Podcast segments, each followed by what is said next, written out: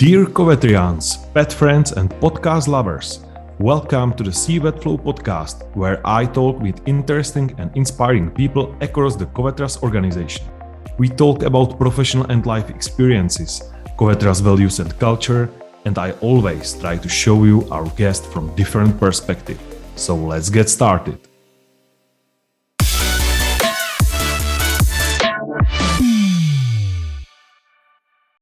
Episode number 11 of our CVET Flow podcast is here, and today I will interview Janos Pasztor. Janos is Senior Director of Data Engineering and Management at Covetrus, and I have feeling that his story will be unique. So let's get started.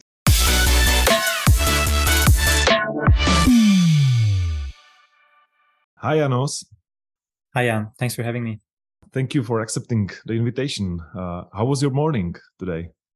It, it was great. I live in Wisconsin and it's actually snowing outside. We have about an inch of snow, which I love. I love, I love snow and I, I love the holidays.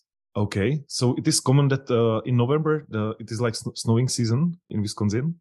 It is. We had the unseasonable warm weather uh, a week or so ago, but it, it finally figured things out and I think it's more seasonable now. Well, Janos, let's start from here. Uh, I believe that for most of our employees is data engineering and management something like rocket science. Uh, so please help us to better understand in a simple way your discipline and all around. Yeah, absolutely. So I would say data engineering and management in, in general, what my what my team does is creating enterprise data capabilities to ultimately drive better data driven decision making. Um, and, and, we do that through uh, through different departments. We have a corporate data warehouse we're building where we're bringing data together.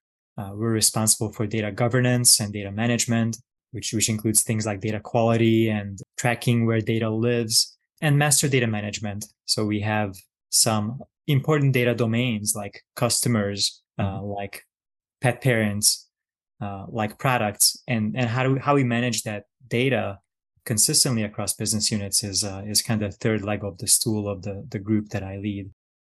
And by the way, what are the most common biases about data, and what is, let's say, your perspective? Yeah, I would. I think you know people people generally, at least the people that don't know data well, tend to be maybe a little afraid of data or think it's very complex. And I and I mm-hmm. understand why. I think data there's a lot of investment and, and companies in data, right? And so they're mm-hmm. always coming up with these new terminologies.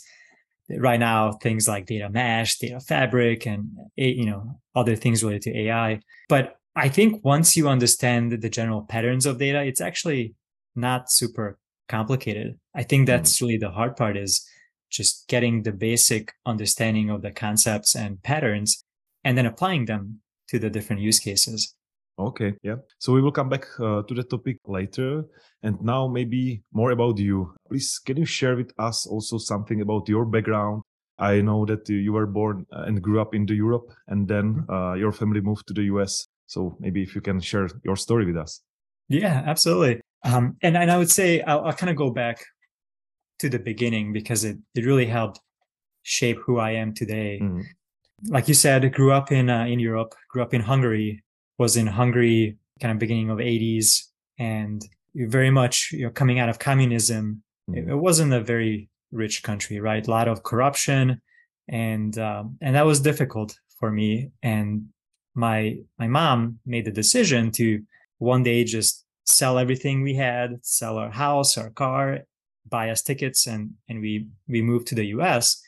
without really a, a support structure here or knowing the language or anything like that uh, in in the 90s mm. and and i think it shaped me in two ways the first one was just seeing her do that uh, seeing her give up everything to to provide us with better opportunities and and the education in the us and so on it made me really appreciate all the opportunity that i now have to make a change whether that's hmm. from my first job working at mcdonald's and being promoted to a hmm. manager or you know working at chuck e mm-hmm. cheese during high school so just because I, I know what that felt like.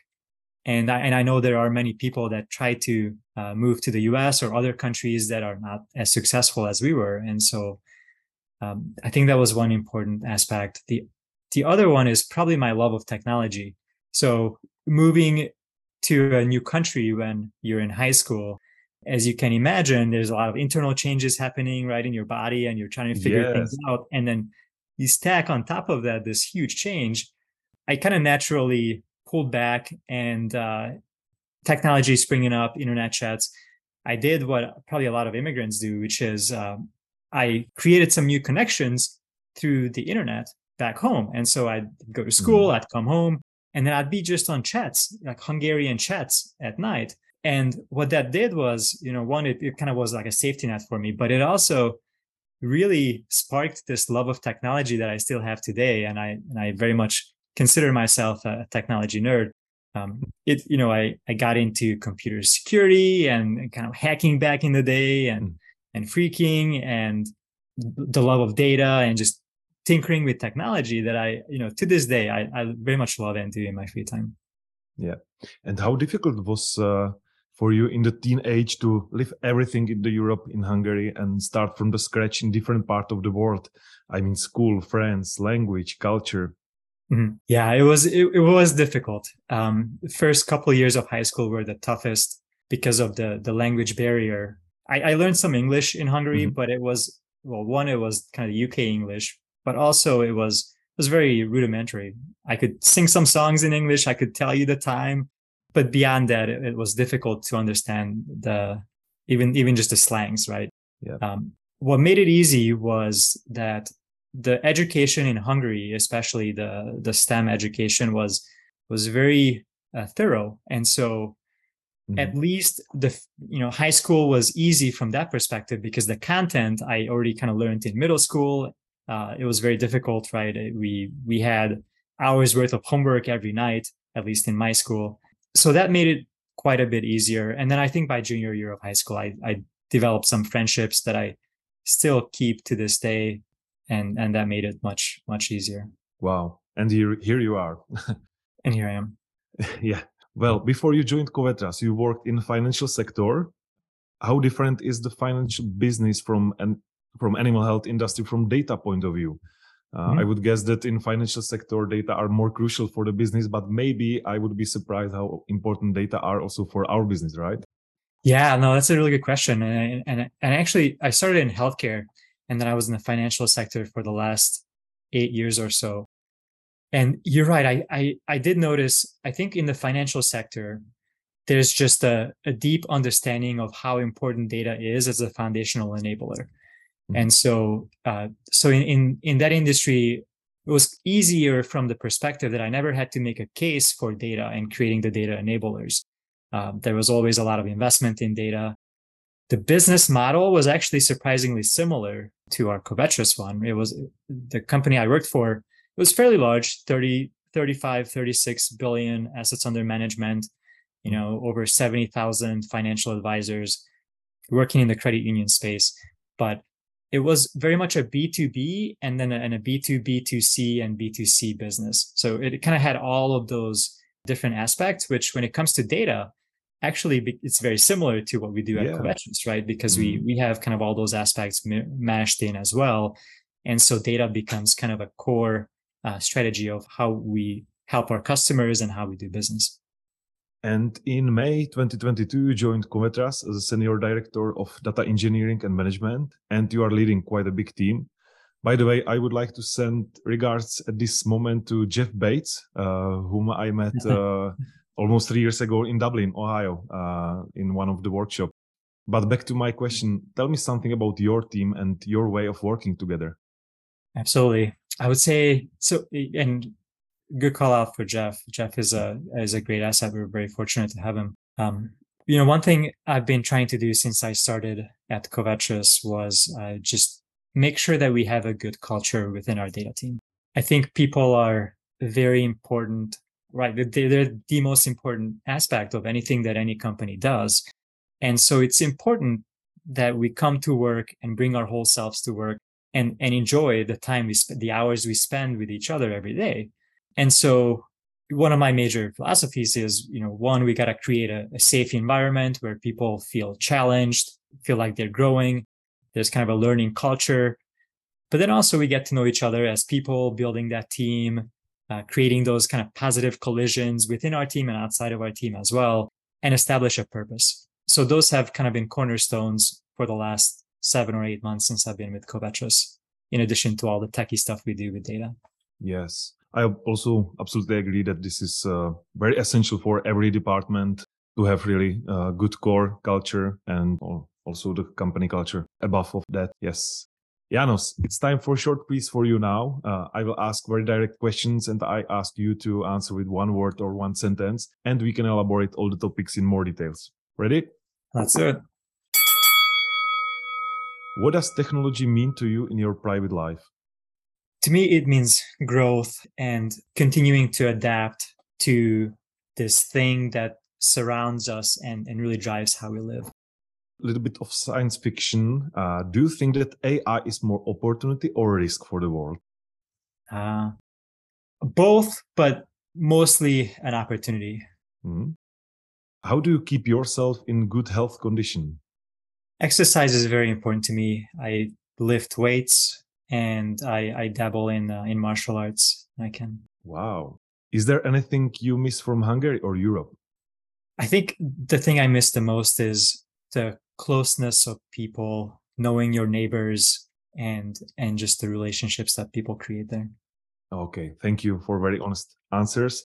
And uh, we can now elaborate uh, all the topics uh, we discussed about technology, AI, good health condition and exercise you do, and also Hungary and Europe. So I will leave it up to you in whatever order you would like to start. Yeah, maybe let's start with AI because I think that's okay. That's yes. So I just try to understand from your perspective those, let's say, scientific, uh, mm. let's say, predictions for the future that in certain point in, it can turn around and it can be risk, uh, let's say, for the world. What do you mm. think about that? Yeah, absolutely. So, so in, I think AI in general is now in this age of implementation.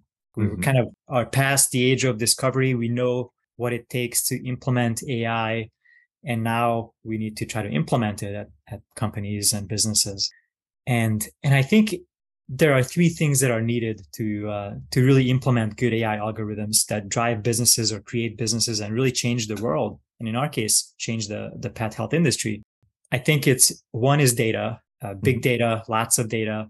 It's computing power, right? Because AI is very computationally heavy. And then I think it's it's just some strong doesn't have to be elite, but strong AI engineers that just know the concepts and know how to implement these uh, algorithms. And I think of those three things, the most challenging and time consuming is, is the data piece. The big data, it's having the data to train these algorithms and continuously learn and, and refine. And it's hard because, you know, it, it would, first of all, it's hard to keep up with the data that we're creating and we're consuming. And then on top of that, we have to make this data internally consumable. We have to make sure the quality is good enough to make decisions out of it.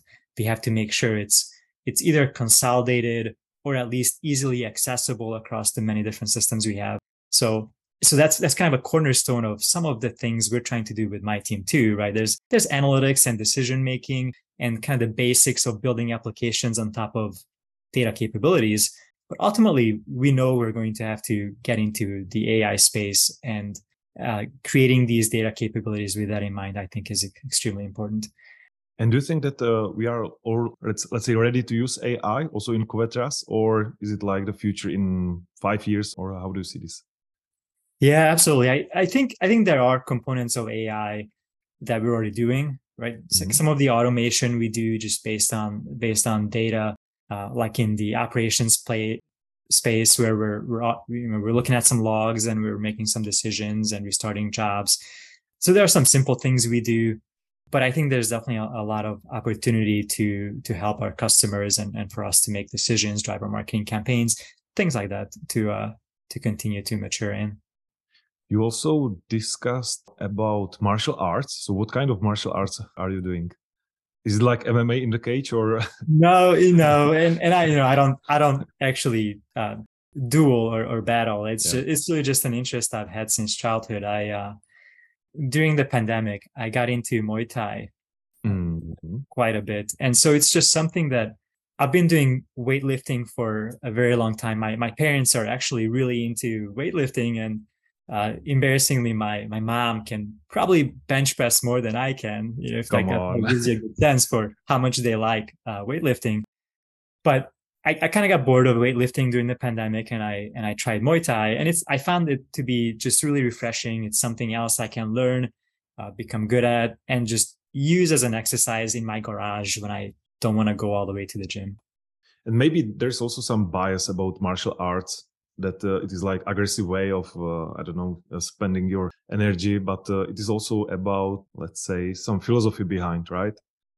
Yeah absolutely. And you know and, there were times right just just practicing where you know sometimes i get i get a little bruised up and my wife is like well like don't show that to the kids. We don't want them to see the bruises. But you know so so it definitely has that side right? But i think first and foremost it's it's a it's a skill you learn it's something that has the whole kind of self-control element to it and mental concentration and, and stability mm. and, and things like that that come with all martial arts, right?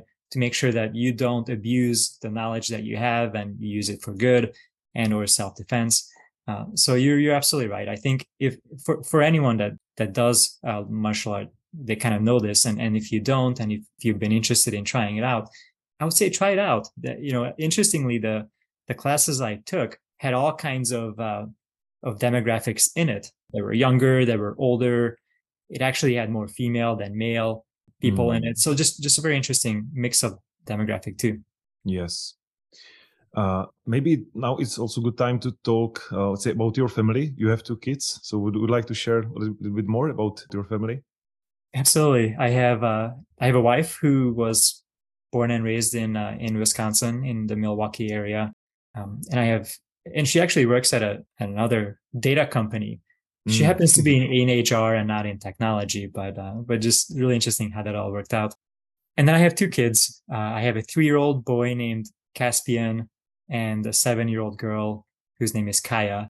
And uh, as you can imagine, they they take up a lot of my free time, right? So so it's it's constantly a challenge of how do I make sure that that when I'm at work, I'm at work, right? And um, and I tend to be a perfectionist to begin with, and so it's more it's more a challenge of like when I'm not at work, how do I make sure that I'm fully in the moment with my my family and my kids? Yes, exactly. So it is not so much about how much time do you spend with them, but how present you are in the moments when you are together, right? So sometimes yeah. 30 minutes uh, when you are fully present and you do, let's see, some funny stuff with them, it's more than if, if some other is three hours just with them in the same house but mm-hmm. uh, not spending time together yeah that's true and and i would say in this day and age you know it's really we're all so much so focused on the future we're, we're mm-hmm. always thinking about this next meeting i have tomorrow or this deadline i have next week or preparing for something else or you know calling around to do some home improvement or whatever and i think one thing that my kids really have taught me is to live in the present because kids that's what they do right? They like you tell them to hurry get ready for school. They don't really understand that because they don't mm. live in the 10 minutes or the 30 minutes from now. They literally live right now and all they're comprehending is what am i doing now? Am i enjoying myself? Am i playing? And so so just watching them grow from a baby and having those kind of challenges between parents and kids because of our different frame of reference, I think has has really taught me to try to really be in the moment, you know, disconnect from technology, put down my phone or not even have my phone with me when I'm with them. So you, you're absolutely right. I think the quality is is extremely important. And even if we had the quantity of time with them, sometimes we're, you know, we're we're thinking about the next thing and we're not fully with them or we get distracted by technology nowadays. And and and that's something I've been trying to work on. Yeah, fully agree. Janos, can you give us some good tip for some app uh, which may help to our colleagues improve their daily routine, either uh, in work or private life? Mm, uh, really interesting question. So I, one one app I use, and it it's really hard to get into the habit of actually using it, is a personal a personal CRM. Basically, mm-hmm. it's, it's almost like a, a an electronic Rolodex. Uh, it's called Monica, but there are many different ones out there, and it helps you keep the connections that you have. You know, we, we get to interact with people and work with people from time to time that we're constantly learning from. And and as we get older, I would say it's harder to maintain relationships with people, right? Like you, you hear this epidemic, this kind of trend of older generations not having many friends. Yeah. And I think something like a virtual CRM can really help make notes about the people that we know and love and reconnect with them, right? Even if it's just three months later, six months later, maybe their next my next birthday. But then I can just bring up this app and take a look at, you know, the last time we had coffee. What did we talk about? Who, mm-hmm. where are they mm-hmm. from? What are their mm-hmm. kids' names? And and those those little things really help, I think, uh, maintain those those connections in this in this world of uh, distractions. Yeah, very interesting tip. Uh, so is it freely accessible in App Store? I think I think so. So Monica CRM, the one I use, I think it has a free tier and it has a, a pay for tier. I I actually got it when I was a student, so I have like the paid tier for free. But it's yeah, it's it's I think available on both major platforms and and if if not, there's there's many other alternatives. But the important thing is some kind of system where you can easily put people's names and then information about them, both their family, their interests, you know, your interactions with them. Fine. Thank you for that tip. Very interesting. I always used to talk with my guests about their values and, of course, values of Covetrus. So, what does never settle mean to you, Janos? Ah, never settle. That's really, that's a really interesting one. So, growing up in a different country, and you know, I, I kind of I shared my background and never taking opportunities for granted, um, combined with my background, I think in execution, made me made me very much a perfectionist. I'm I, I consider mm-hmm. myself a hard worker. Um, I think there's always an opportunity to shoot higher, shoot for the stars, and then work hard to try to achieve it. So to me, that's what never never settle means. I think it's this this notion that no matter who you are, no matter where you work, you can you have an opportunity to to make an impact and change the world you know it might be in a very specific industry or a very specific company but you you can really make an make a difference and make an impact. And oftentimes i think people find it difficult to kind of take a step back from being reactive to things at work and just think like in my role what can i do to make an impact? What can i do to really change the course of of my team and my company? And so to me that's what never settle never settle means it's it's always shooting for the stars. It's always it's putting in the work and always challenging myself on what are the things that i'm not i haven't thought about or what other things i can connect from other industries that could make a difference here. Yeah. Janos, we are approaching the end of our interview, unfortunately, and now is your space uh, for sharing any message to anyone in the company. I would I would probably share a message with with my team, my whole team, but you know specifically my uh, my direct team. So you mentioned Jeff Bates, mm-hmm. CJ Wilkins, Lori Bish, and Ken Stern, which is kind of my my uh, direct team on the the data engineering and management group. And I just want to thank them for everything they do. They're an amazing team. They're very much experts in their domains, and um, they they all live into all of our values, including the the value that we just talked about of never settling. And so I, I want to tell them I appreciate them very much. Nice. Perfect. Janos, thank you for making your time for our podcast today. I really appreciate how open you are and everything what you shared with us. And I wish you all the success. So thank you once again. Thank you so much for having me. It was a privilege.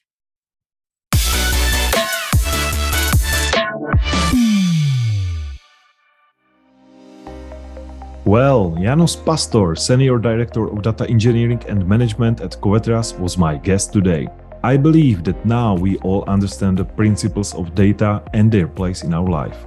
I have to say that for me, the interview with Janos was nice experience and good inspiration. For example, the personal CRM is something I will for sure try. You can listen CVET Flow podcast in Spotify or Apple Podcasts. CVET Flow podcast is hosted by me, Jan Trnavský, and produced by Tereza Ptáčková. Ciao.